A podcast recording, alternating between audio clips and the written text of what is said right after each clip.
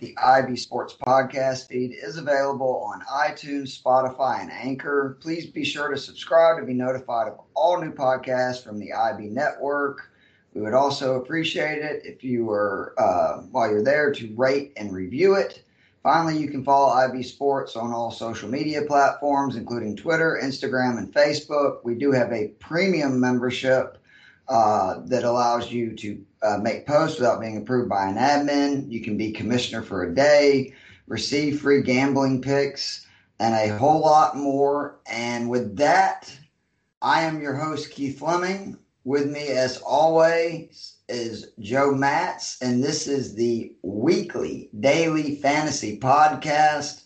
Uh, if you are not listening to this podcast on a regular basis, our picks are hot fire right now, Joe, and I can't guarantee that they're going to continue to be this good. no, we will be very lucky if this streak continues. Uh, real quickly, because I want to highlight these because it's it's just been incredible the last couple of weeks.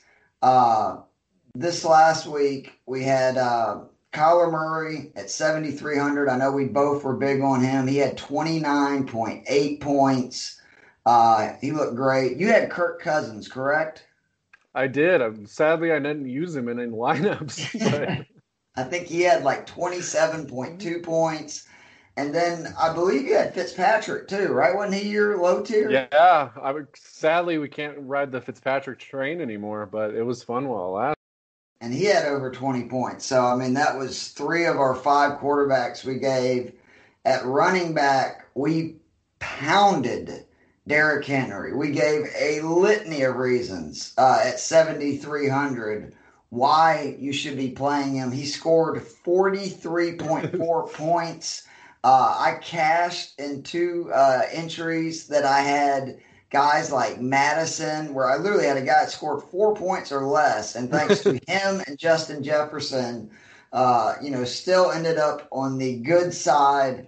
Um, Myles Gaskin actually at 5,400 did pretty well as well. He had 16.6 points, but it was the running backs, I mean, excuse me, the receivers where we just, I mean, it was an embarrassment of riches. I told you Julio Jones at 6,700 was a joke. Like it, it, was ridiculous to have him at that value. He scored 36.7 points. Uh, I was high on Travis Fulgham as my low tier pick at 4,400. He ended up with 19.5 points.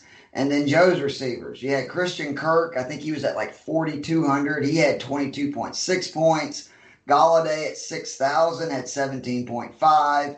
And Ridley, who, I mean, it kind of shows how good Ridley's been this year. He's sort of disappointed at 7,800 and he scored 18.9 points, which is nothing to shake a stick at. Uh, tight ends, which is, I've been just getting both lucky and, and been pretty good at this. Kelce was a no brainer. I told everybody how bad Buffalo had been against tight ends. He actually didn't have that many catches, but he had two touchdowns, ended up with 22.5 points. And then Trey Burton is up there with my Chase Edmonds pick. I told people at 3,100, I really liked him this week. He rewarded me with 21.9 points. Even I couldn't believe how good that pick worked out.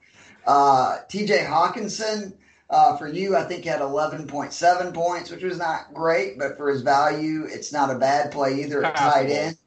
Uh, I felt so bad for you with the Texans. You picked the wrong tight end you had Akins and Fells, I think, had like what twenty something points. Well, hopefully, if anyone was paying attention to the Texans, I believe uh, Higgins didn't play again. Oh, was, so it's uh, perfect. So, so, if so, if anyone was like, "Oh, screw it, I'll take Fells," then they did very well. Sadly, I did not do that in any of my leagues, but I was just glad that not only did I say Burton, I actually played him in a bunch. That was another oh, reason I was able was, to cash some of these. I mean, it was crazy. I had Kelce as my flex and him is my tight end. And, and that that might be the, the call of the year so far of all of our picks because that was just like a shot in the dark. I felt like I was like, really? Burton? a rushing touchdown for God's right? sake. I mean, it was insane. That's how hot we are amazing. right now. Uh, and then for the flex, James Robinson disappointed to be honest, but Justin Jefferson, I talked about how bad my Falcons secondary is and how it actually had been the number two receiver who had kind of gone nuts on him. That continued. He scored 42.6 points. And then again, your flex plays were just phenomenal. Brandin Cooks had 21.8 uh, points. I think he was 4,500. Uh, you talked about Diontae Johnson, unless he had an injury tag, which he did. And if so, to go with Claypool, he pulled out 18.9 points. I was really upset because I think Mozart, your other pick, was going to have a good game. He already had like 70 yards in the first half, and then he got injured early in the third quarter. So obviously that disappointed. And then maybe my favorite play of the week was we gave some defenses, and then when I made the case for the Dolphins at 2,900, we both agreed that's the play. They scored 15 points. I believe only the Bucks uh, maybe the Ravens too, but they were either second or third in points at 2,900. I had them in every one of my lineups. The Jets are awful. Uh, I think that you should definitely go against them most weeks moving forward.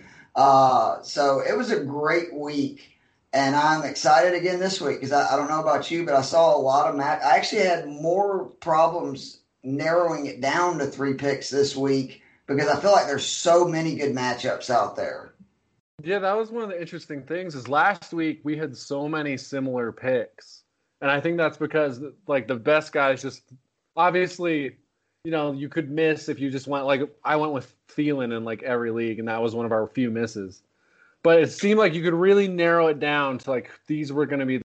And this week, I think we have like one crossover pick because I re- and I liked most of your picks, so that means there's a lot of opportunity, especially like not that high priced of guys. Exactly. The receivers this week are kind of crazy. Uh, well, yeah. running back too, around the like six thousand, uh, you know, dollar level.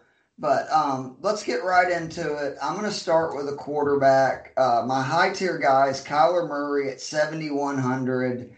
He's facing the Seahawks. Murray scored at least 24 points in every game this season, which is kind of wild when I saw that. I mean, that's a ton of points. And he's played actually some pretty good defenses. He's coming off two straight games of 28 points or higher against two of the worst secondaries in the league. This week he gets the dead last uh, defense against fantasy QBs in Seattle at home. Even better news is Seattle is you know really good against the run. I still think they're like a top five or seven uh, run defense, at least for fantasy purposes, against running backs. So you don't have to worry too much about Kenyan Drake going ham again this week. But even if he does, Murray still scored 30 points last week. So I'm actually leaning to doing something I rarely ever do, which is putting a high price quarterback in all my lineups at 7,100 because it just needs to be a reminder that Cam Newton threw for just under 400 yards against the secondary. Fitzpatrick threw for 315. Kirk Cousins threw for 249 and two touchdowns, and that was with two running backs going over 100 yards. Seattle's secondary is bad. this looks like a shootout. I love Kyler Murray this week. Who's your top tier guy? So, I mean, uh, yeah, that pick is great. Like you said, Murray just hasn't missed this year. His and... running has been su- such a surprise because yeah. he ran a little bit last year, but I mean, I think he's averaging like almost 60 yards a game on the ground, which is crazy. That's like Lamar Jackson uh, type numbers. Yeah, because I mean, we've seen him be a little off occasionally. Like even this last week, outside of that deep bomb to Kirk, he wasn't passing super well. But if the run game, that that's the beauty of the running quarterbacks is it's really hard for them to have a bad week. Um, my guy for tier one is just below him. I I like Aaron Rodgers at seven thousand. Mm-hmm. I mean, that was one of the worst games I've ever seen Aaron Rodgers play last week. Oh, he's and, pissed. Yeah, I I would not want to face him the week after. So outside of last week, he's averaged 27 and a half points per per week. Davante Adams is going to be in his second game back, so you assume he's even going to be healthier, ready to go. And the Houston defense is not the Tampa Bay defense. I think we all no, know that. that. that is definitely the understatement of the year. So Houston is 26th in fantasy allowed to opposing QBs on DraftKings. They are bottom 10 in completion percentage and yards per attempt for opposing QBs. They've given up 13 touchdowns to a single interception. And again, Aaron Rodgers threw his first two interceptions last week. It's unlikely he throws another one. Really bad interceptions too. It was crazy. Turned that game on a dime. That was insane. But so not surprisingly, after I listed all those Houston stats off, only the Atlanta Falcons have been worse based on QB rating. Come on, don't kick a man when he's down. we did get a win though. I was gonna say, well, you and me are two two down after last week. but uh, Bradley Roby's been okay for that Houston defense, but everyone else in that defensive backfield has been awful this season. So I think Aaron Rodgers is primed for a big bounce back week. I think the Packers are going to score a bunch of points. There's a lot of guys. I have, uh, I know of two more uh, Packers in my picks. The, the Texans' offense is bad. I mean, excuse me, defense is really bad, yeah. and they they have a good enough offense where it's typically a shootout to where the offense of the opposing team has to continue to try to score points because Watson and them are playing well the last few weeks. Uh, my middle tier guy who really is, I think, the surprise of the season is Justin Herbert at 6,400. You did a wonderful job last week of talking like how bad the Jaguars defense is just across the board. Like it, it really is yeah, amazing. They're bad. they're bad against quarterbacks, running backs, receivers, tight ends. Like it's all green. Like every position is green. I don't know if I've ever seen a team do that. Uh, Herbert's coming off a bye. But you need to remember the week before he torched a decent Saints defense. Even more impressive, the week before that, he threw for 290 and three t- uh, touchdowns against arguably the best defense in football in Tampa yeah. Bay. We just saw how much, you know, Aaron Rodgers struggled with them. And now he gets the Jaguars. I mean, this defense is awful. Uh, and what makes it even better is they're also equally bad against the run but San Diego doesn't really have a healthy set of backs. Ekeler is still on IR. Uh, Jackson is questionable. And because of that, Keenan Allen is leaning towards playing. He's questionable, right. but he practiced uh, practiced at a limited uh, uh, today. So I think this is a slam dunk to where if you're not wanting to go at that top tier, I like him better than Big Ben. I like him better than Stafford, even against my Falcons, which I also think is a very good pick. But Herbert has just, I mean, he's thrown at least three touchdowns in three straight games. And what's insane is how consistent he's been. Yeah. He scored right around 20 to 28 points each week uh, the last four, and he seems to be getting better each game, which is the other uh, you know exciting part, both for the Chargers franchise and if you're somebody like me and has them both in you know your daily fantasy lineups, and I have them in a couple of yearly leagues. Yeah, I, I was gonna add because he's also my mid tier guy is you know we're really high on him, especially against this Jaguars defense when we're not picking the quarterback playing the Atlanta Falcons. Exactly. Because that that's been our move. One of us has done that every week, and this week we're like, no, we actually like this more. So just to drive us home, the defenses he's faced so far, this is according to defensive DVOA against the pass, so Football Outsiders, their system. He's faced the number one, four, 13, and 15 pass defenses. So all average or better. And again, Tampa Bay, number one, who he torched. He's now facing the dead last pass defense. And outside of DVOA, here's some other numbers. They are 30th in pressure rate, 31st in yards per attempt allowed, tied for last in sacks, dead last in completion percentage allowed. This Jaguars defense is the worst defense in the league, especially against opposing passing offenses. And again, Justin Herbert, like you said, incredibly consistent, especially for a young guy who hasn't really used his legs that much, which he's capable of. He hasn't something I've been waiting for. I really have because I mean that was something at Oregon that you know yeah. I was really because he's a big dude. So I mean he's like one of those you know quarterbacks. I don't want to call him like Tebow, but you know you don't exactly want him running at you if you're in the secondary because uh, he could truck you. Um, the low tier guy I'm going with, and I'm going to go ahead and tell you, I'm not like super confident about this, but I like Joe Burrow versus Cleveland at 5,500. He had a terrible game against Baltimore last week, but with the exception of that, he has been extremely consistent this season. He scored around 23 points per game in his other five starts. His best start of the year was against this team, Cleveland, on the road earlier in the year. He scored 28.3 points. Joe Mixon is questionable for the game. Uh, if he plays, Mixon is, in my opinion, almost a must start. He also had a good game against Cleveland. Uh, but if he doesn't, Gio Bernard is the backup feature back, and he is basically a running back who catches passes out of field. I mean, that's pretty much what Gio Bernard does. So if you want to go a cheap route, I think Burrow is the best option, especially when you consider the other guys in that price range are Jimmy G, Kyle Allen, and Drew Lock. And they're actually playing tougher defensive matchups, at least for rankings against uh, fantasy starting quarterbacks. Uh, and not to mention, I just love Burrow's moxie. He is somebody who is, I guess you want to call a gamer, whatever you want to say. He's going to be pissed off about his last performance. and I just see Burrow kind of lighten it up this week. Yeah, I. I oh, like two this... weeks ago. I forgot they played yeah, this week. I'm he sorry. looked pretty good last week. He did against the Colts defense that is very good. Yep. So I mean, yeah, at that price range, I think you can definitely justify that risk because that was a game where I looked at it and I was like, I could pick the Cleveland defense here, but then I also feel like there's three Bengals that I like. Well, it'd be like the Colts last week, right? Like where a yeah. lot of people thought that was a slam dunk and shit yeah. in the first quarter. I mean, I think they had scored 14 points. So yeah, they were up like 21 to nothing, I think, in that game, which sadly for Bengals the fans, Bengals. yeah, Bengals. So um, my lower tier guy, a little bit higher up, is Gardner Minshew at 5,900.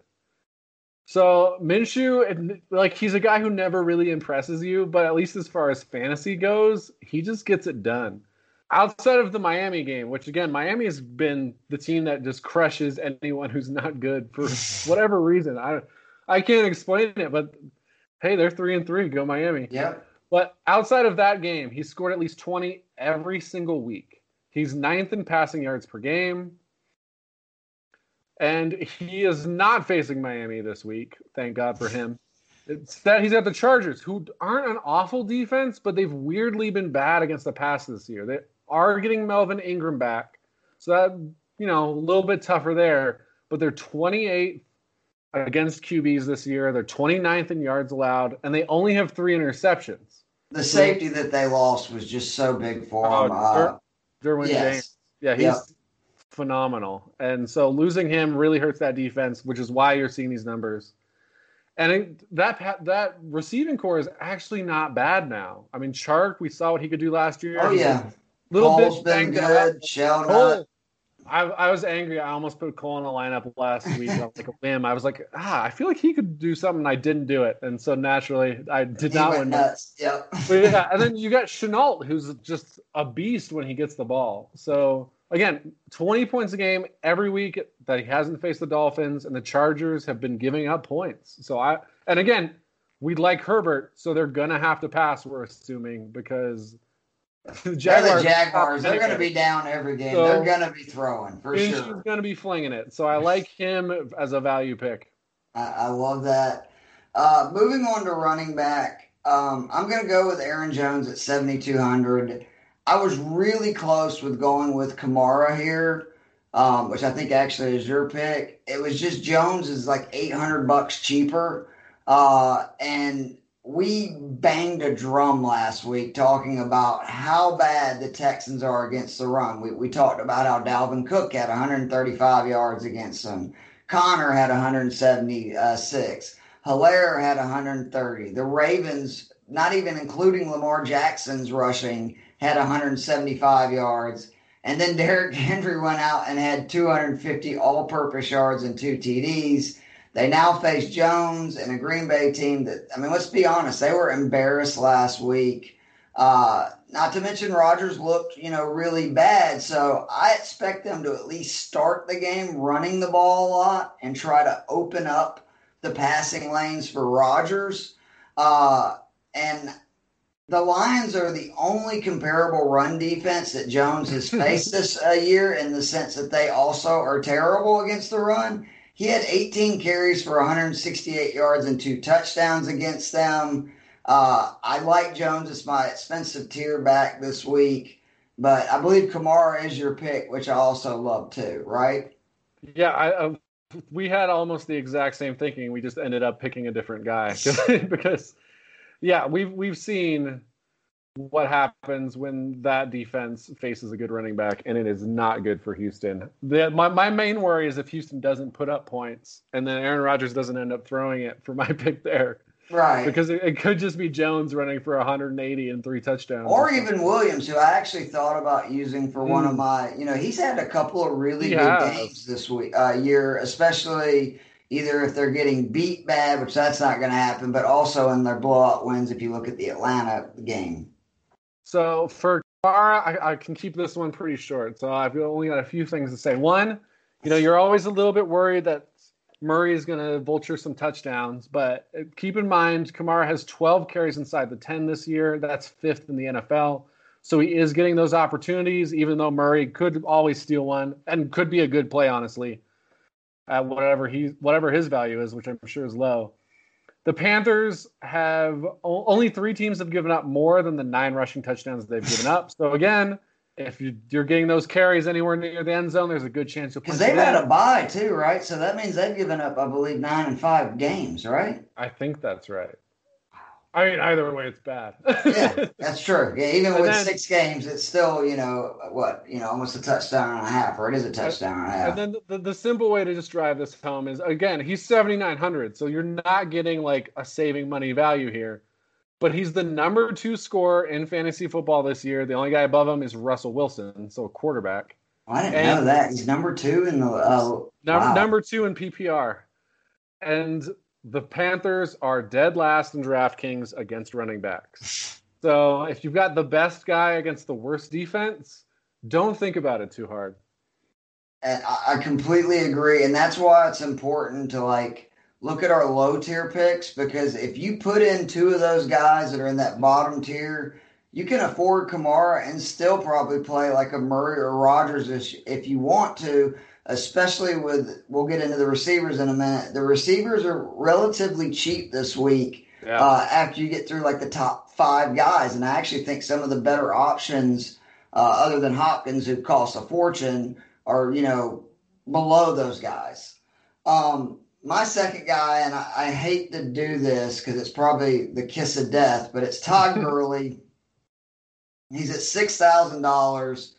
You've done a really good job on recent podcasts talking about how bad Detroit's run defense is.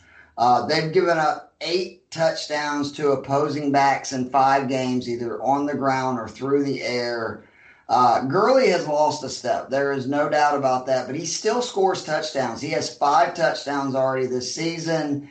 And again, I like to look at what did he do against comparable run defenses? Well, the Panthers would be the only team that is comparable, yep. honestly, to Detroit. In that game, he had 120 yards and a touchdown. I think Gurley is a very safe bet to score a touchdown and have a good game against the 28th run, uh, ranked run defense to fantasy running backs this season. And he might have a touchdown and only get you like 14 points, but he also has the ability, like he did in that Carolina game where he had like 28.7 points.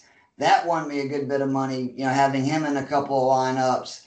I like Gurley this week, and it, it has like Raheem Morris is the kind of coach that he has said from stuff I've read that they're going to get back to giving the ball to their best players. And if you noticed last week, Gurley got his carries. He didn't do that much with them, but he got carries. And then obviously that was why Julio was the main focal point uh, on the offense. So I see a lot of Julio and a lot of Gurley this week. Yeah, and it might be a fluke, but the last two weeks he's had seven receptions. So if you're getting any receiving value out of Gurley too, that's just a bonus. Absolutely. So I, I, believe you already mentioned it, but my mid-tier guy here is Joe Mixon. Now, again, key thing is we're not 100%. I believe he did not practice today, so it's not 100% that he will play. So obviously monitor that. And if, if he doesn't play, I mean, Todd Gurley is a great choice. He's a few hundred cheaper. But I would look at Gio Bernard honestly if he doesn't. Yeah, if he well. doesn't play, Gio Bernard could definitely be a good play, especially in PPR. I mean, he could end up with 10, exactly. 11 receptions. But the thing I love about Joe Mixon is, you know, I, I think I talk about this almost every week about someone. One of the big things is opportunity. Mm-hmm. Joe Mixon has 140 touches this year. That is unsurprisingly first in the NFL. So even though the Browns are only giving up 94 yards on the ground this year, we know that if they're anywhere close, even if they're not in the game, he's gotten at least 19 touches every week. Because even though Gio's there, he's still involved in the pass game as well. And while the Browns have been generally pretty good against the run, they've been bottom 10 in short yardage situations, which is why they've given up eight rushing touchdowns, which has them 23rd against running backs on DraftKings. So if Mixon plays, he's going to get a lot of touches. And if he gets in a short yard situation, that's been the Browns' weakness. So I like him to. I mean, I think you get a touchdown there if he plays.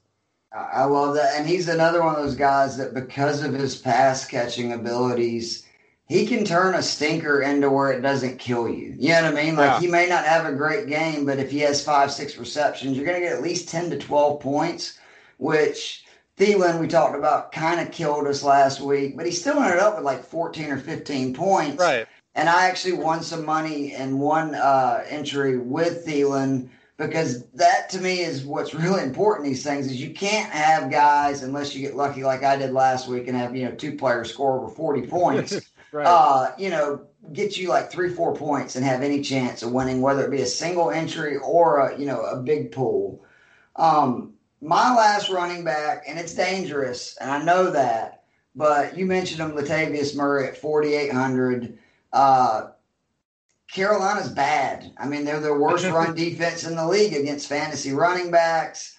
Uh, in a similar matchup earlier this year, again, I keep going to that. They faced the Detroit Lions.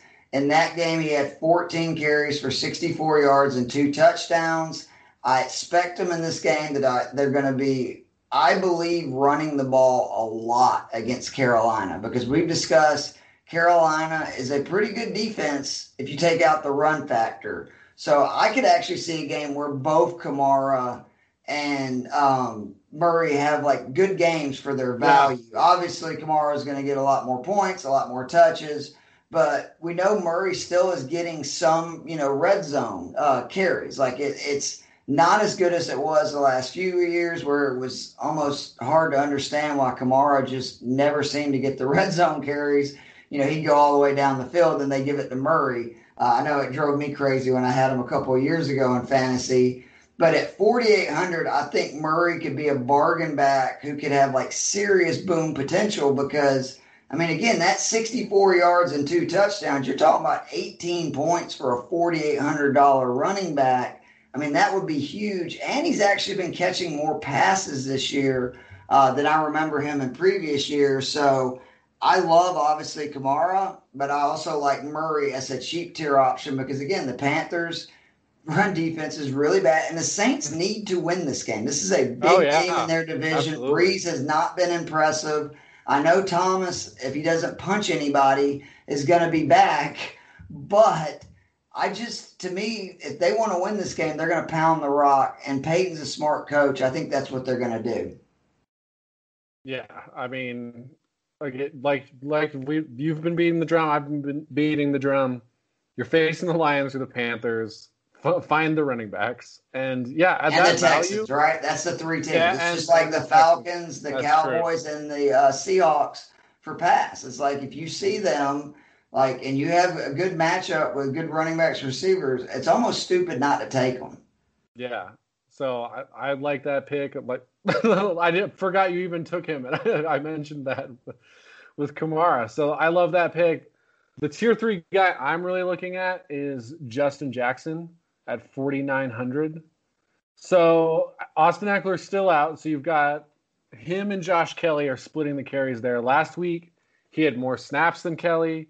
He had 20 touches for 90. He's the better yards. back. Like he is. He's just the better back in my and opinion. I think I think that's especially true when like DraftKings are in PPR because yep. he's the receiver back. And again, facing the Jags, are the Jags worse against the pass than they are the run? Yes, but that's because they're the worst against the pass. Again, they're green tight end receivers, quarterbacks, running no backs. wrong play. No it. wrong play. Right. They're giving up 144 rushing yards a game. That is 28. They have given up eight rushing touchdowns. And again, like I said, he's the receiving back, and I we expect a big game from Herbert, just flinging it wherever he wants. I'm guessing in this game. So I don't I don't hate Josh Kelley, who I think is around the same value, but I would take Jackson at 40. Especially because Jackson does have that questionable tag. If something happens and then Kelley is their only yeah, back, then oh my god, must yep. play in that situation. I completely agree. Uh, you've almost completely talked me into Minshew, who I really wasn't considering now because they're probably going to be down. Uh, and I just, I love that. I mean, it was just like what I was talking about with Kirk Cousins last week. You got to remember, he threw three picks in the first half. Right. I was like, my pick was a disaster. and then he went nuts because they were down so much. And I mean, that is almost a dream in a, you know, daily or uh, yearly fantasy. And why I was, you know, obviously upset for Dak Prescott just in general, but the Cowboys kept getting down so much in every game that I knew Prescott was going to just throw it 50 times and, you know, end up with 60, 70 points. Um, moving on to the receivers.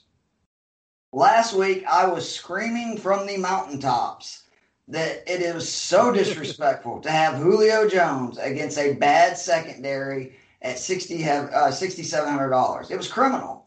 And he rewarded me by scoring 36.7 points. And he looked healthy which was the main thing. He yeah. looked like julio.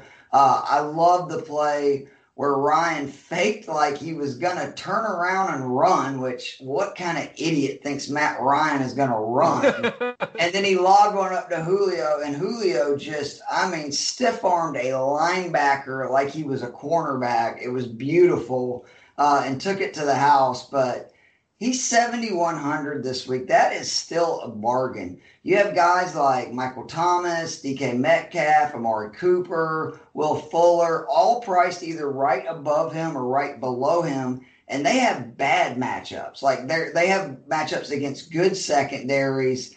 The Detroit secondary is pretty freaking bad. Like they're bad against the run, but they're also really bad against the pass. 24th.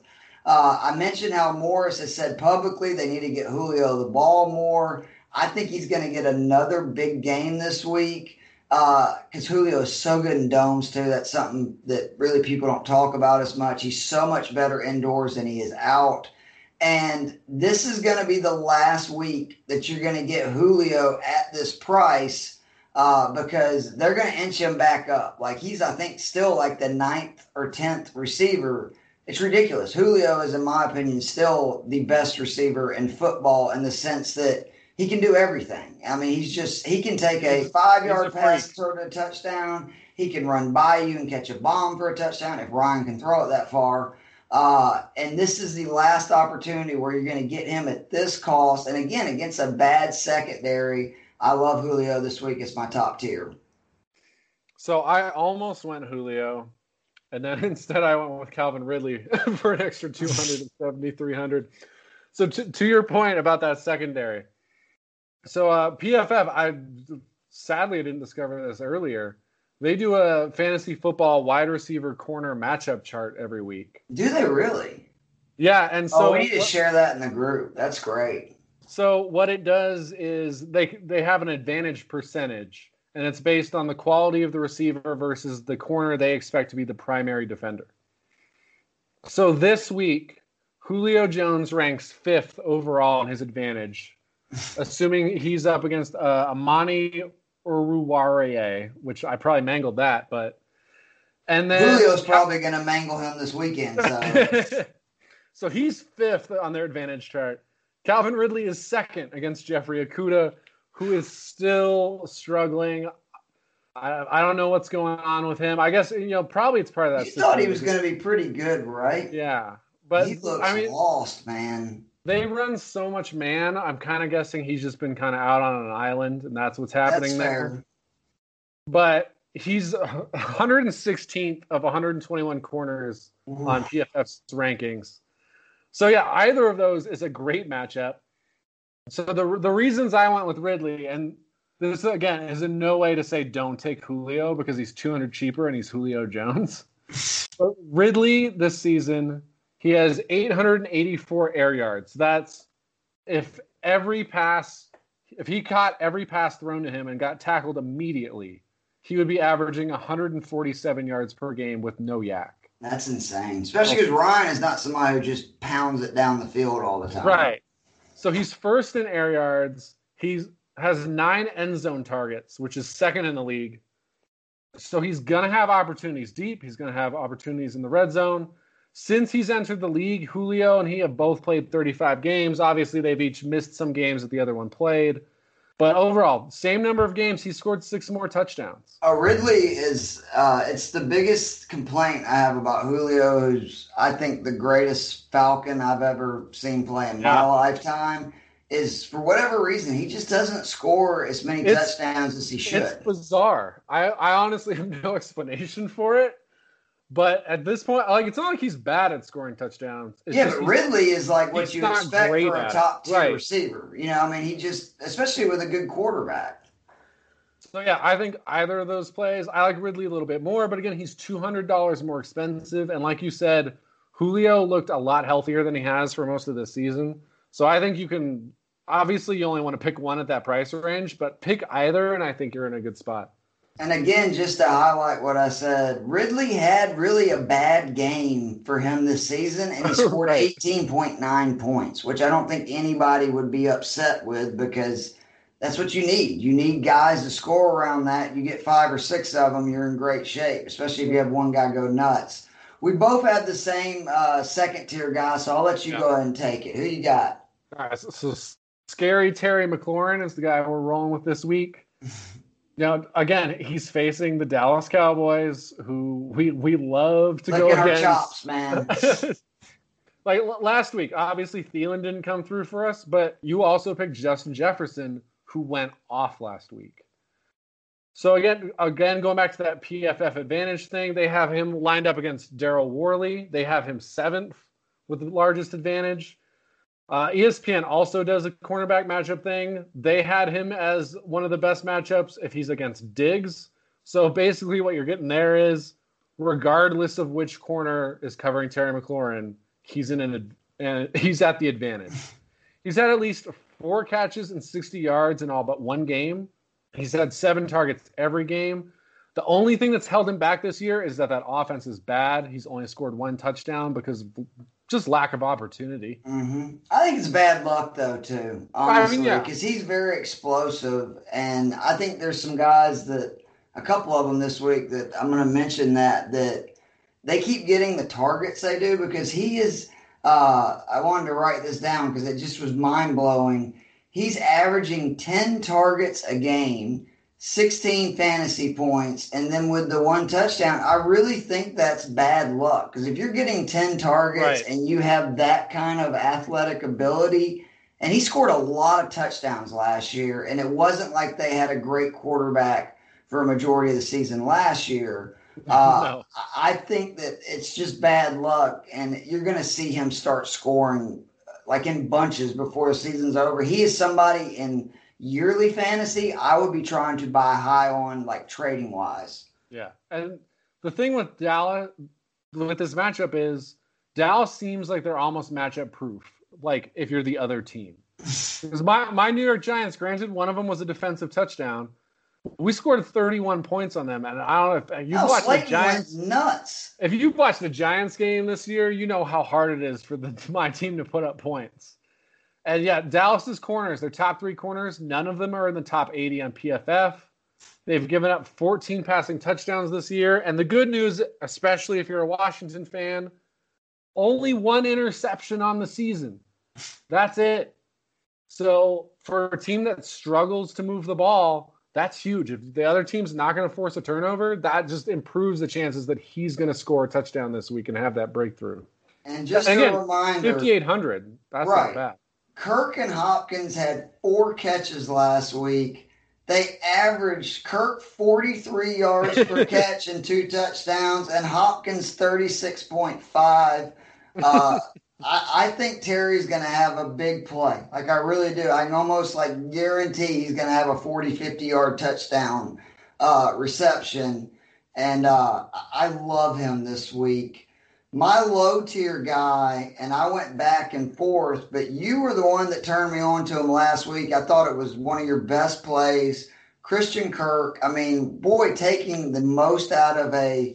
Uh, he had three targets, turned it into two catches for 80 yards and two touchdowns, 22.6 points. Again, he's facing a Seattle secondary that is really bad against the pass but they're good against the run. Uh, he scored three touchdowns in the last three games, and he has the ability to have a crazy stat line, uh, line in a game that could turn into a shootout because the one thing Kirk has been consistent because he's been a little inconsistent as a receiver overall, but he makes big plays. He is a true like DeSean Jackson burner to where usually if he has over 70 yards, He's going to have a touchdown. He's going to have a big play. I didn't even realize this. I think DraftKings actually gives bonus points for long touchdown receptions, which I was I not aware right. of until this week. Uh, so again, I think that game's going to be a shootout, and I just think they're realizing, you know, Hopkins gets so much attention that Kirk is going to always have the opportunity to have one on one coverage and with that speed. And Murray has been really accurate at times. I mean, again, two out of three of his targets were big plays last week. Uh, I, I, like Christian Kirk this week at 4,900. Uh, and I like a lot of players, honestly, in the Seattle Arizona game. I think that's going to be just a, an all out shootout. That's my low tier. Who is yours? So j- just before I get to my low tier, just yeah. just to really sell you on exactly how big a game Kirk could have, or if you want to go all the way, Hopkins, I think he's like 8,200. But the Seahawks have allowed 100 1,472 yards just to receivers this year. That's that's in five games too. In five games, had a bye. Wow. That's more than 23 teams have given up total, all passing oh yards, with most of those teams playing six games. So that's how bad it is. And again, you we expect the Seahawks to score points on the Cardinals. That's why Russell so, should be the MVP, right? Like through six oh weeks, God, that's the argument. Yeah, absolutely. so yeah, I think I, either Cardinals receiver is a great play this week. The guy I'm going with because he is healthy again. He practiced today fully. Diontae Johnson is at 4,200 now. Another he, real quick before you get into this, another yeah. guy you should be looking to buy high with oh, trades. Yeah. Uh, because people are going to be down on him, especially with Claypool, who is very good, and he's going to be a part of their offense the rest of the way. But this guy is their best receiver. Like, no offense to Schuster, no offense to Claypool, Johnson is really talented. Now, I believe he's only played two complete games this year, but in those two games, he averaged 17 points. When healthy, he's led the team in target share. So he's actually been the leading receiver. And I, Claypool's emergence doesn't hurt as much as I think some people are probably guessing because Juju's the slot guy. Yep. So there's still two outside receiver spots. And this just makes it with all three of those guys out there, you can't focus on it. It makes Pittsburgh really scary because oh, Conner is starting to look like the guy from 2 mm-hmm. years ago and not the guy from last year, which I think it was just injuries. Yeah, he was just banged up. Yeah, and uh, and, also he had no quarterback. That's true. That's very true. So, uh, the, Pittsburgh has a good defense. I think Pittsburgh oh, might be the best. We'll find out this week. They're up there. Matchup yeah. with Tennessee uh, who their defense isn't very good. I think Pittsburgh's going to score a gazillion points on them. I don't know if Tennessee can keep up. But anyway, I'm sorry, I didn't mean to interrupt you. No, but. no, no. I mean, all those points roll into what I'm saying here. The Titans' defense has not been great. There's a reason that they keep winning games by one possession. I think they crushed Buffalo, interestingly, but every other game has been three points or less. If you're counting last week too, because that was by six, but it was in overtime. Can so we talk about game... real quickly how stupid the decision was by Houston to go for two? Can you explain that to oh, me? No, I liked it. I liked it. See, I don't. I just don't understand because if you make it an eight point game, they have to score the touchdown and get the two point. And I just, I mean, I understand. I guess your offense is your best weapon and it's a knockout blow, but I just think it's such a momentum shift if you don't get it, uh, and then the team knows they just need a touchdown and it's going to overtime. And maybe that's why, you know, you're a smarter guy than I. I know that for a fact. So it, it makes sense that you would like it and I dislike it. And obviously it's easy for me to say that because it, it blew up in their face. But I didn't like it when they were doing it. Like, honestly, I'm going, what are you doing here? You know, make it an eight point game. But from what I've heard on a couple of podcasts this week, that is technically what most of the smartest people in football say is the right decision. Yeah, just because if you get the two, you've won the game. We're right. up nine. So the game's over if you get it, and if you don't, you still have to. The other team still has to go all the way down and score a touchdown. And I mean, yeah, there's a little bit of a momentum thing, but I mean, your defense should be able to stop the other team from scoring a touchdown. that's that's very fair.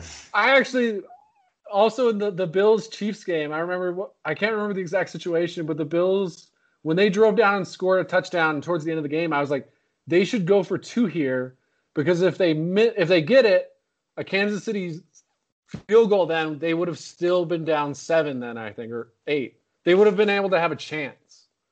And then if they missed it, they'd be able to go for two again and like make it up. I'm forgetting. I'm probably just throwing this whole podcast off.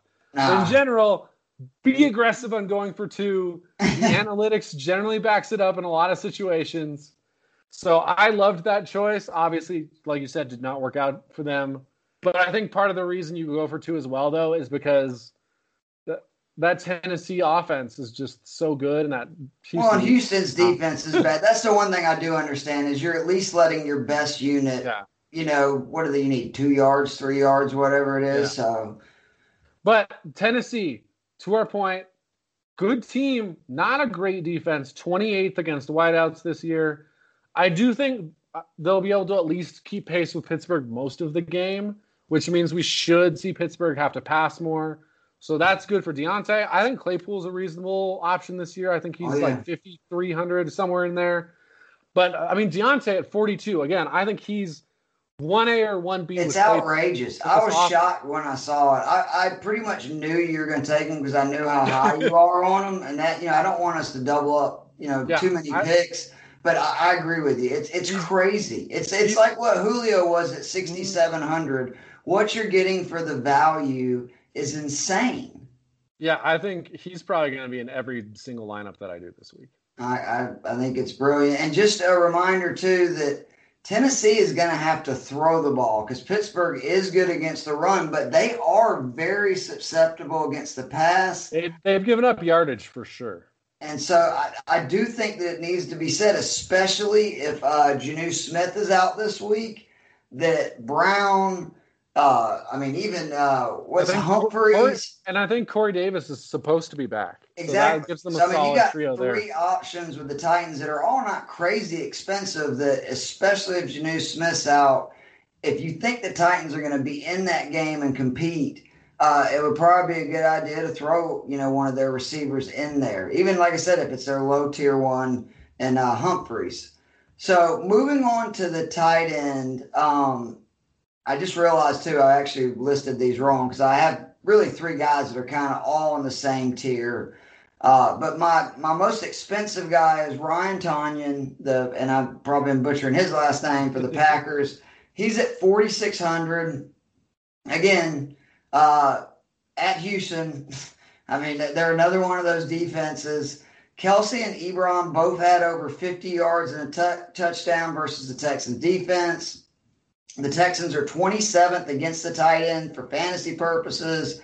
And before last week's stinker, and that was, in my opinion, more about Rodgers than it was Tonyan, he had scored yeah. a touchdown in three straight games. I think he has a really good chance to make it four out of his last five against a bad Texans defense because he does seem to be the their target in the red zone. I mean, obviously you got Davante Adams, but we know that Rodgers over his career loves tight ends in the red zone. Uh, Tonyan seems to be a, a legit weapon for him. And at 4,600, I think it's a guy that's got a good chance to have that Ebron Kelce stat line where he has 50 yards and a touchdown. And, you know, now you're talking about, you know, if he has three, four catches, 15, 16 points, and you're on your way to a good lineup. Yeah, I mean, again, I took Rodgers as my top tier QB, and if I was probably picking anyone he's thrown to this week, that's who it would be. I like that pick a lot. So I, I did choose one higher tiered guy this week for tight end, and that is not too surprisingly Travis Kelce. You know, it's not a, an amazing matchup for him. Denver's 14th against the tight end. It doesn't which, matter. He, he's matchup proof, in my opinion. Exactly. Unless you've got a horrific matchup, which, you know, Kittle's got a tough one against the, the, the Patriots, who are fourth against tight ends. And I think, I think he's also, though, pretty much, you know what I mean? Like, those guys have the athletic ability to where I mean, it just it was just like the, did you see the second touchdown that Kelce caught against the Bills? A yeah. guy that size shouldn't be able to make that catch and get his feet in that easily. He made that catch easily. He did. And to the matchup point, seventh in the league. This is in tight ends. This is the entire league. Seventh in reception or top seven in receptions, touchdowns, and targets.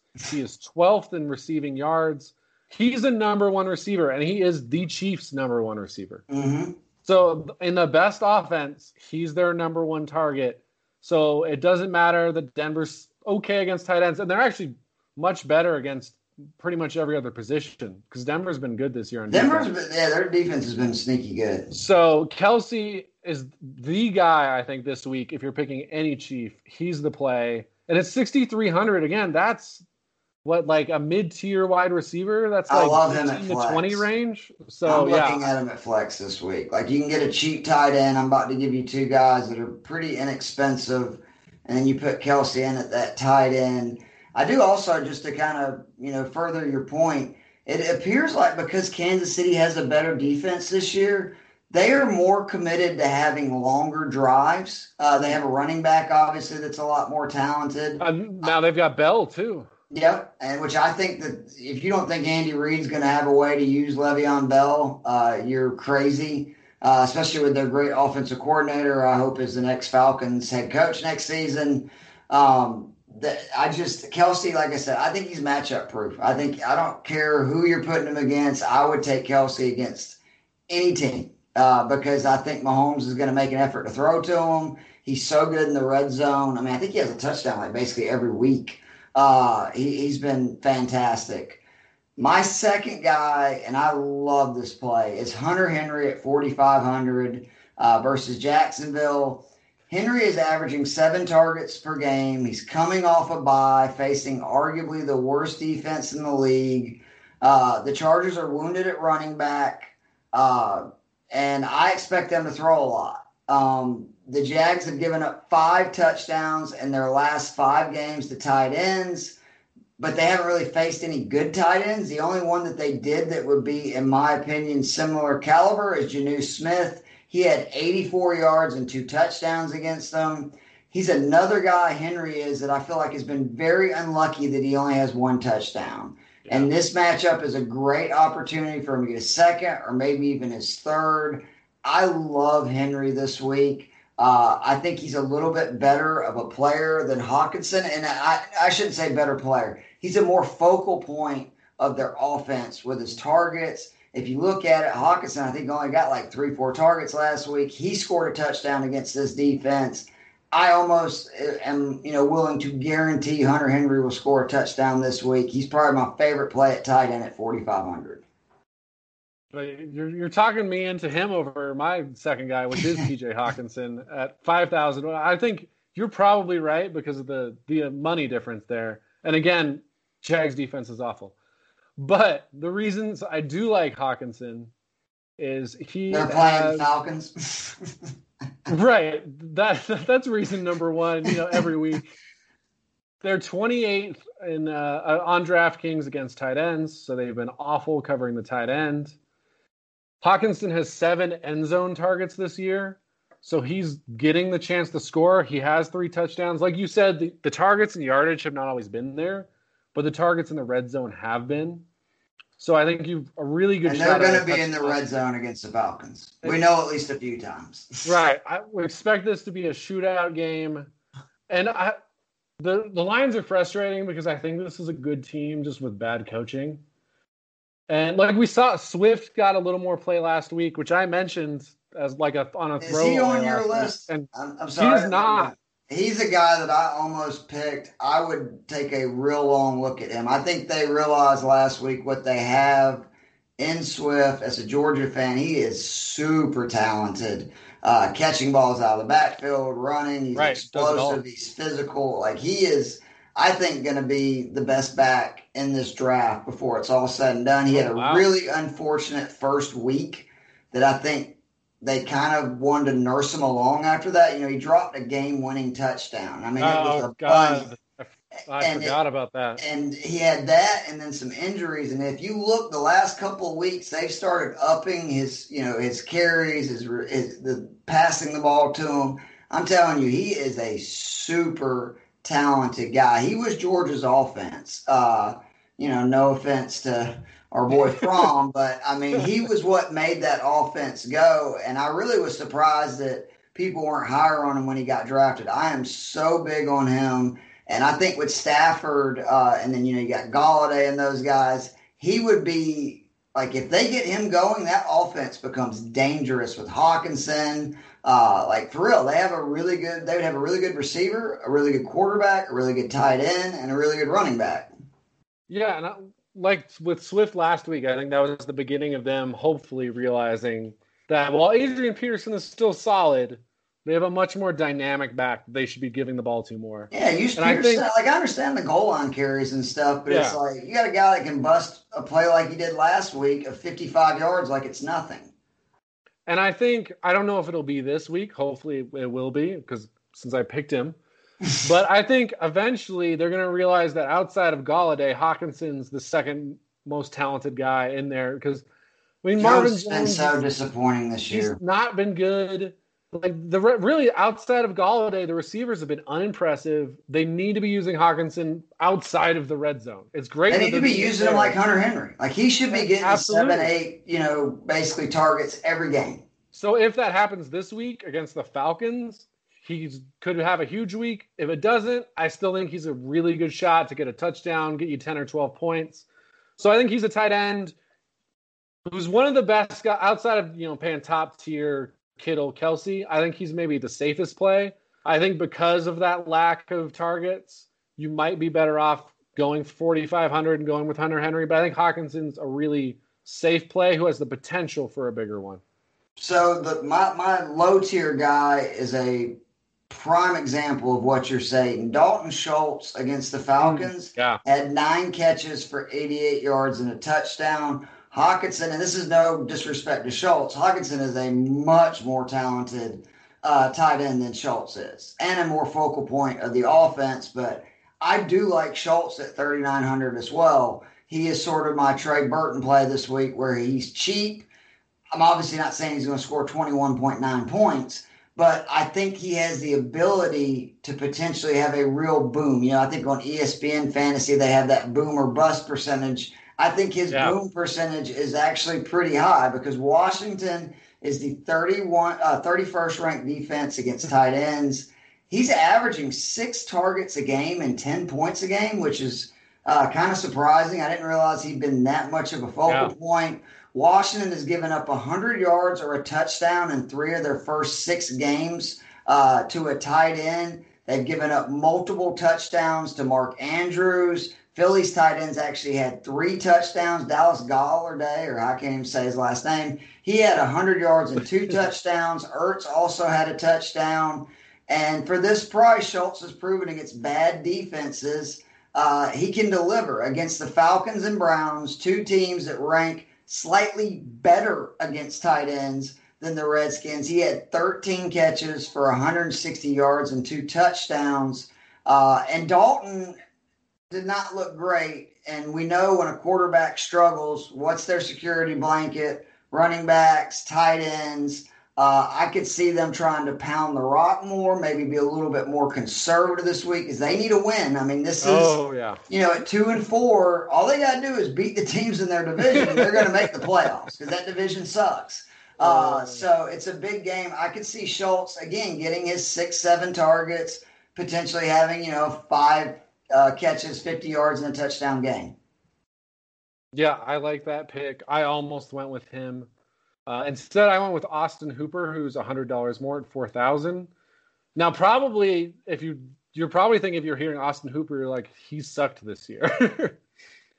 and if you look at the DraftKings numbers, he started out week one, he was 5,100, and now he's down to 4,000. So that tells you he's been disappointing. He's a very talented guy. As the Falcons, uh, he was good last I've been yeah. really surprised. Uh, he was good the last two years, honestly. Like he's a talented dude. But I think the key is when you look at him, the first three weeks, he totaled 13.2 points. so he did absolutely nothing the first three weeks. Last three weeks, he's had at least 10 points every week. He's had at least five catches every week. He's had an average of eight targets a week. He's only scored one touchdown. Last two weeks, he got to double digit points without scoring a touchdown. So he's and I think he had nine or ten up. touchdowns last year. So I mean, he is a guy that can find the mm-hmm. end zone. So he's been trending up in this offense. The Bengals do not seem like the team that ends that trend. They are 26 tight ends. Yeah, outside of Joe Burrow and a couple of those receivers, that is an accurate name for them. But yeah, I think he's got a good opportunity to again, if he gives you 10 points at 4,000, you're not complaining. Absolutely. And he's done it 3 straight weeks. So I think he's a really safe play. I, I think uh, I think him and Schultz are both great low tier plays. Did you say you he does not have a touchdown? He was scored one touchdown, I believe, week four. Last two weeks, he's gotten a double digit points without scoring a touchdown. He's been getting 50 plus yards, five catches. So I think both those guys are guys I think are going to probably give you 10. And if you're lucky, they can give you 20. And either way, at 3,900 or 4,000, I think both those guys are great plays. And I will admit that I actually I didn't realize he's turned it around that much. I might have to relook at him because he's a lot more talented than Schultz. And uh, I mean, let's be honest, like Cleveland has less weapons than Dallas does that Schultz has to fight for uh, targets, especially with Chubb being out, which I think that's also played a role in him being a little bit more of a focal point. Yeah. And he's another guy that it might be a little unlucky uh, that he only has one touchdown because I'm telling you, Hooper, the last two years in Atlanta, I believe he had 16 touchdowns. I think he had either six or seven two years ago, and it was either nine or 10 last year. He can find the end zone. Uh, you just need Baker to, you know, play well. Um, moving on right. to the flex, there's a lot of guys here that I really like. Uh, but my expensive tier guy is. Stefon Diggs, seven grand. Uh, against the Jets, Diggs is a target monster. He has 59 targets in his first six games. He's facing a Jets team that they're they're awful. I mean, I, we say that about a lot of teams. I, I need to come up with a different oh, word. They're truly, they're horrendous. How about that? Uh, what's funny though is they're 16th against the pass and near the bottom against the run. So I know people are going to say, well, wait a minute, you know, maybe Diggs isn't a great play here. Keith, you always talk about I like to, you know, look for the, the bad matchups. Well, there's two things here. A, the Bills have really struggled getting their run game going. Like they have not ran the ball. They wanted to. Moss has been a non factor. Singletary is disappointed as well. Um, Diggs has had at least 16 points in five out of the six games. 20 or more in three of his last five. And then this is the thing where sometimes you have to look past the rankings. Yes, the Jets are 16th, mm-hmm. but they have played some of the worst quarterbacks in the league, and they're still 16th against the pass for receivers. So here is, uh, first of all, the only similar matchup they had was the Cardinals. Hopkins had six catches on seven targets for 131 yards and a touchdown. Diggs is a very similar player in this offense to what Hopkins is in the Cardinals. Clear number one receiver, gets a ton of targets, has a talented quarterback with him. And then let's look at those other teams because, again, that 16th rank doesn't look that appealing, but the Jets have faced Jimmy G, Philip Rivers, Ryan Fitzpatrick, and Thigpen when he was starting for the Broncos and plus, the Bills are going to be coming in angry after their loss to the Chiefs. I actually love Diggs this week. Remember, he had 32 points two weeks ago. I would not be surprised if he's more in that 25 to 30, 35 point range Uh, he could have a huge game, uh, and I'm very interested if you'll send me that to see what his matchup ranking is uh, against the Jets uh, this week as well. But I still love Diggs at seven grand. To to your point about that Jets defense, so you know, Football Outsiders, their DVOA adjusts for you know where you're passing, where you're running, and adjusts for all the things that in gameplay can affect a situation. The Jets are 31st according to them in pass defense. Wow. So, so, so it even, is what I was saying, right? That's so they even just face some bad teams, yeah. basically. So even though even though the numbers, if you're looking at the basic ones, are going to say they're okay against the pass, they're actually awful against it. so I, I like that Diggs play. I almost went with him a couple couple different spots, but I, again, there's a lot of good matchups there's a this lot week. of good guys. So I went with for my uh, flex Kenny Golladay at 6,700. Picking on my as, Falcons. As we say every week, take the guys facing the Falcons. He, Golladay this year, three games he's played, 16 to 18 points every week. It's been a solid play every week. But I think he, especially because he's playing the Falcons, he's primed for a bigger week. Last week, he had four deep passes. I believe that's passes of 20 yards or more. He had 185 air yards. So Stafford has started to air it out now that Golladay's back. The Falcons give up a league worst 10.2 yards per target, which is they're giving up a first down per target. It's bad. And. PFF's matchup advantage, they have him as the most advantageous matchup in the league this week against Kendall Sheffield. So I think he's a great play this week. Again, yeah, I, the shootout is what I expect in that game. So he's the number one guy. Again, like we said, the other receivers have not been impressive. They aren't using Hockenson as much as I think they should. So I think Golladay benefits from everything in this game. I, I completely agree. Um, my next guy is Ronald Jones at flex, 6,200. Like, don't look now. Ronald Jones is arguably the hottest running back in the league. Over the last three games, he scored 69 fantasy points. He's ran for 330 yards. He's topped 100 yards in each game, and he has two touchdowns. Oh, by the way, he's had 16 targets as a receiver and 11 receptions over that uh, span. He's facing the second worst defense against fantasy running backs.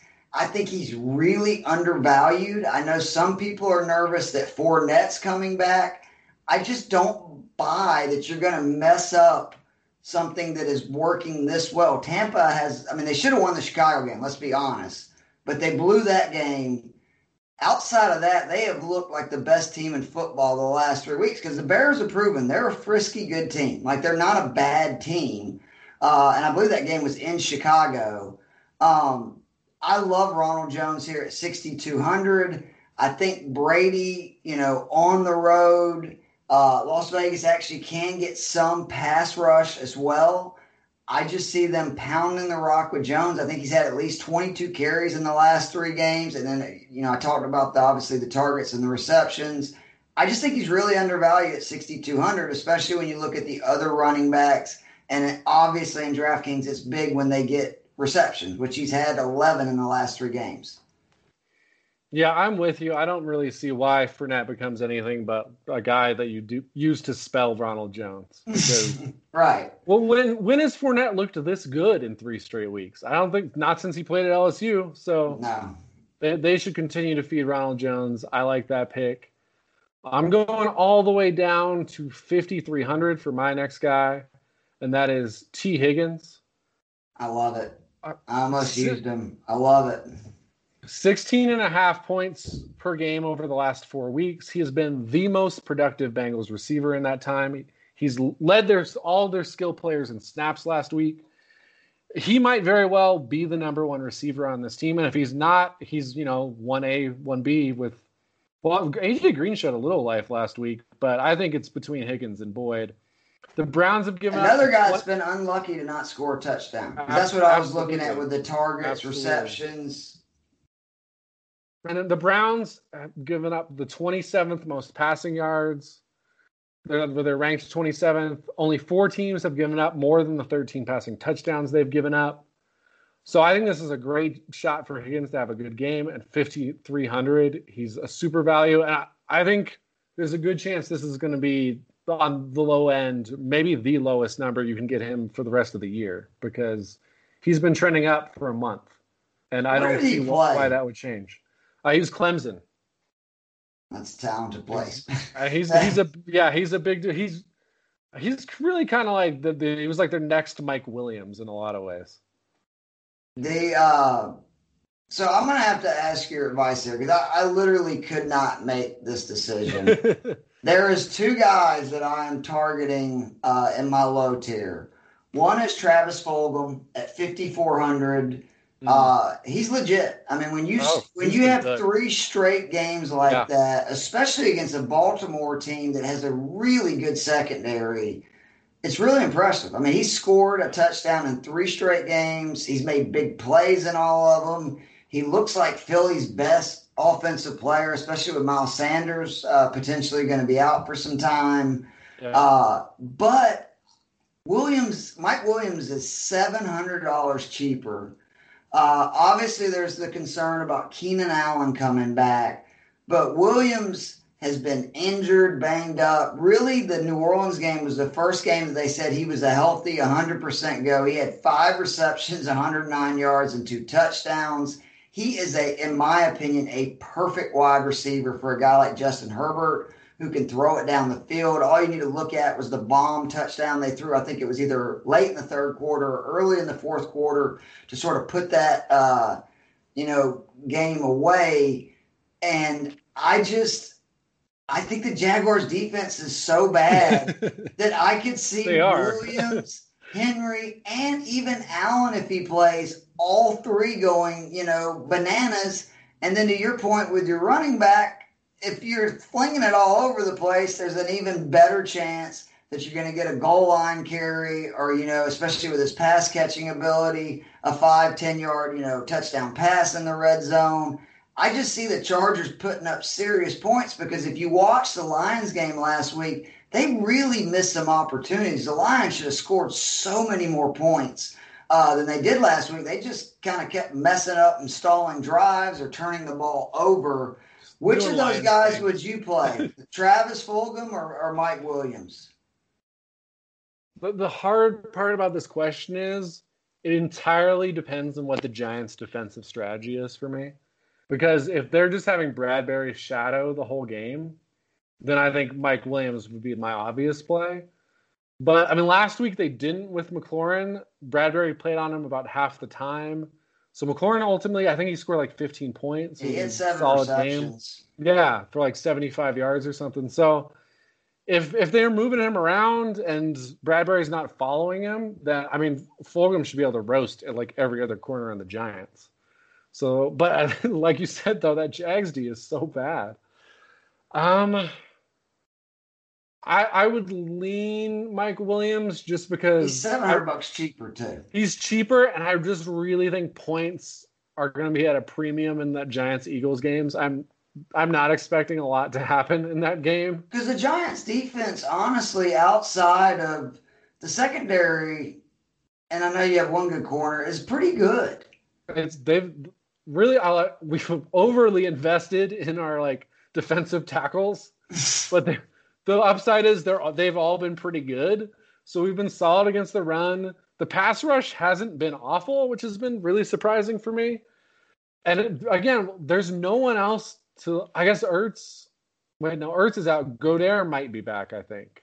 We're Oh, I waiting need to to look at that. If he's back, that might be. Last I heard, he was probably he was probably not going to play. Okay, But I- 'Cause he's don't a think- target monster uh, the last two seasons when he plays and uh, Wentz is healthy. But with Sanders and Ertz out, I mean, yeah, that could lead to even more targets for Fulgham. But I just, I'm They just could not, also have a really hard time moving the football. I like if there's if either team scores three touchdowns tomorrow and one of them's not a defensive touchdown, I will be shocked. So I would go with Williams just because. I, again, we think that the Chargers are going to light up the Jags. So if Mike Williams could be the big beneficiary and at 4,700, that's not a huge risk. So I would lean towards him. Well, then I'm gonna make Williams my official pick. I like it. That was who I originally was gonna go with, but I was just like, do you really turn down a guy that scored four touchdowns in the last three weeks and looks like a breakout player in the NFL, and he's still not that expensive at fifty four hundred? No, he's not. I, I I really think, yeah, if you're in season long, I'm not too worried about when the other receivers come back. That he. Oh, I'm not either. It's like Claypool. At this point, yeah. they've proven enough where they're going to be a focal mm-hmm. point in the offense. Absolutely. So my last guy, and this guy, he's kind of just he's a little bit of a shot in the dark. I think the opportunities there, but you know, again, there's been a lot of cheap receivers we've gone over, so I would be looking, you know, at Diontae and Kirk and Mike Williams probably before, but Valdes-Scantling at 4100. He, he only has 82 yards the last three weeks, so we're taking a risk here, but on the season, he has 706 air yards. He's been the deep threat guy. That's fifth in the league in air yards. So he's the deep threat. Vernon Hargreaves is probably the guy who's going to be covering him. He is the 105th ranked corner on PFF. And again, I, I won't go over it all, all again, but if you remember anything I said about the Houston defense when I was talking about Aaron Rodgers, the opportunity is going to be there for a big game and again, if he's the deep threat, you only need to hit one. If he gets one 50 yard bomb, that's 12 points for a guy you paid 4,100 for.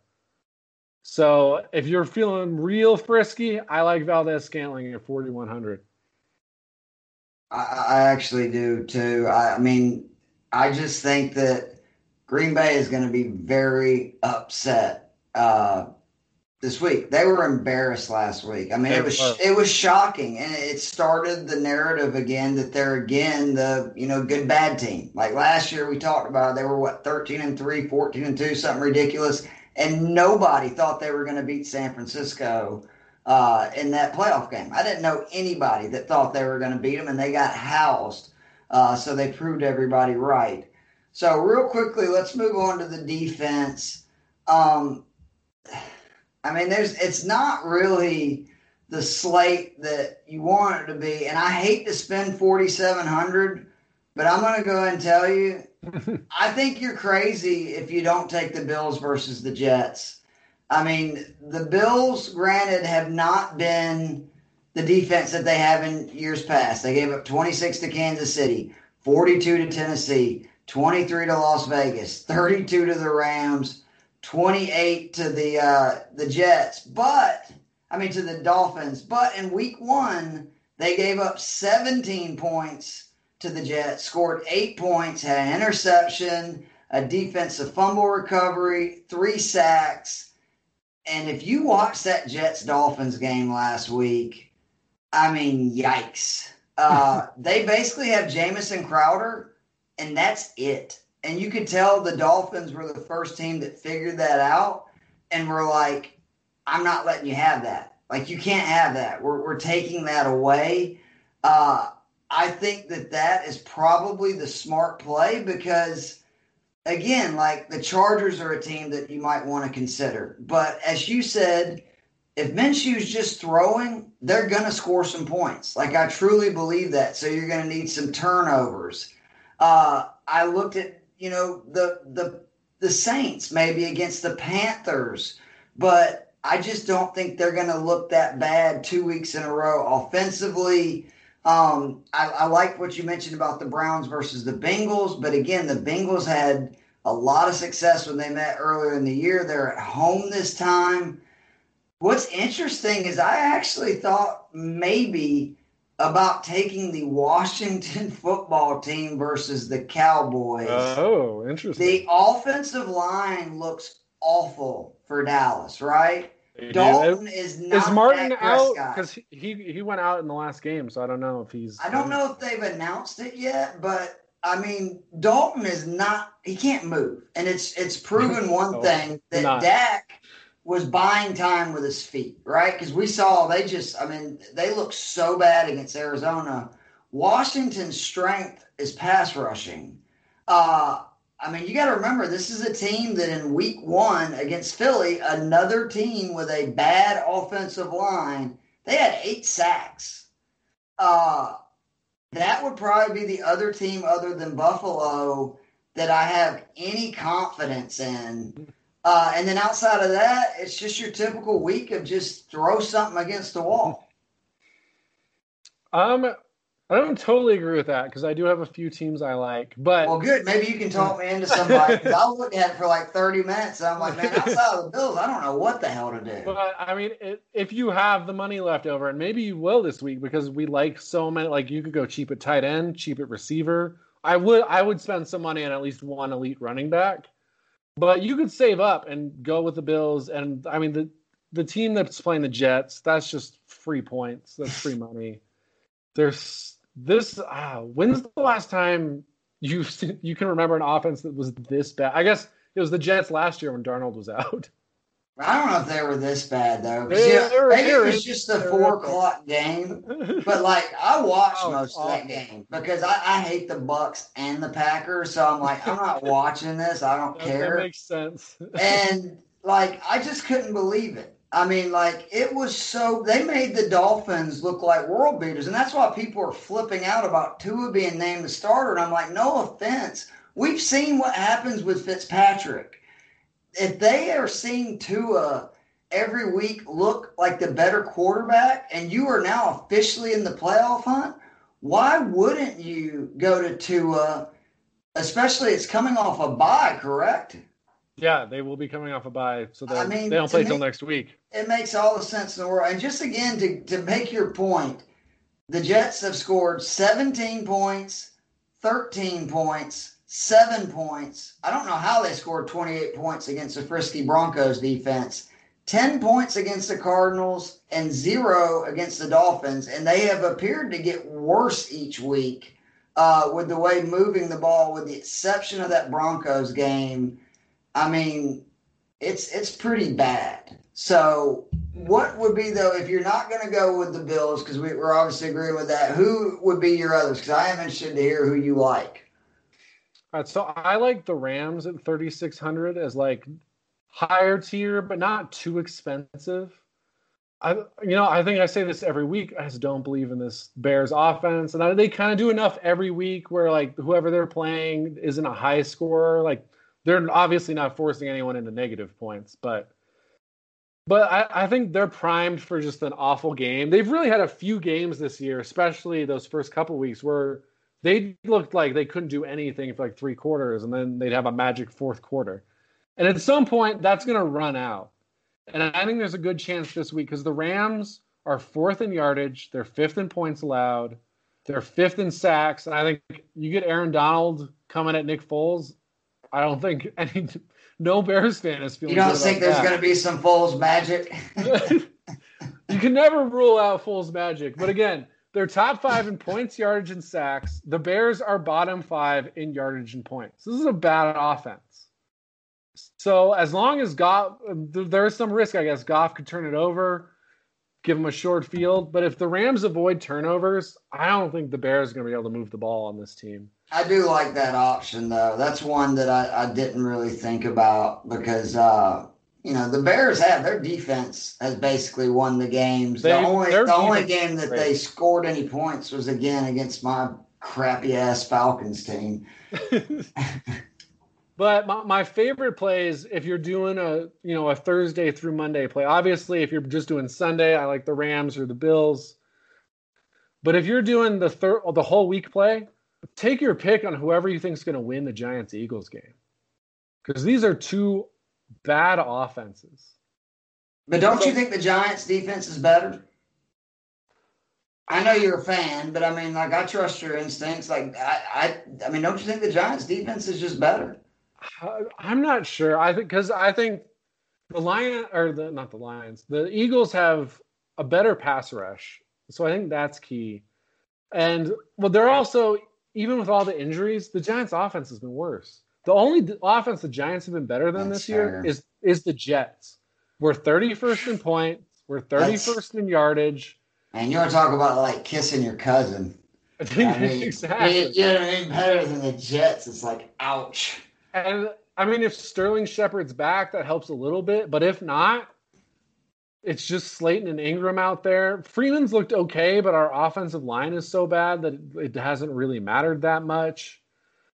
Um, yeah, the, the Eagles they have 21 sacks this year. That's fourth. but isn't Philly's offensive line like horrible? Well, the alt- the alternative is the Giants' defensive line has been better than I thought rushing the passer this year and no one has been sacked more than Carson Wentz. He's been That's sacked. what I was thinking. Yeah, twenty-five times this year. Oh my God. Okay, so, so yeah, they have a really bad offensive so line. there's a good chance both quarterbacks going to be under a lot of pressure.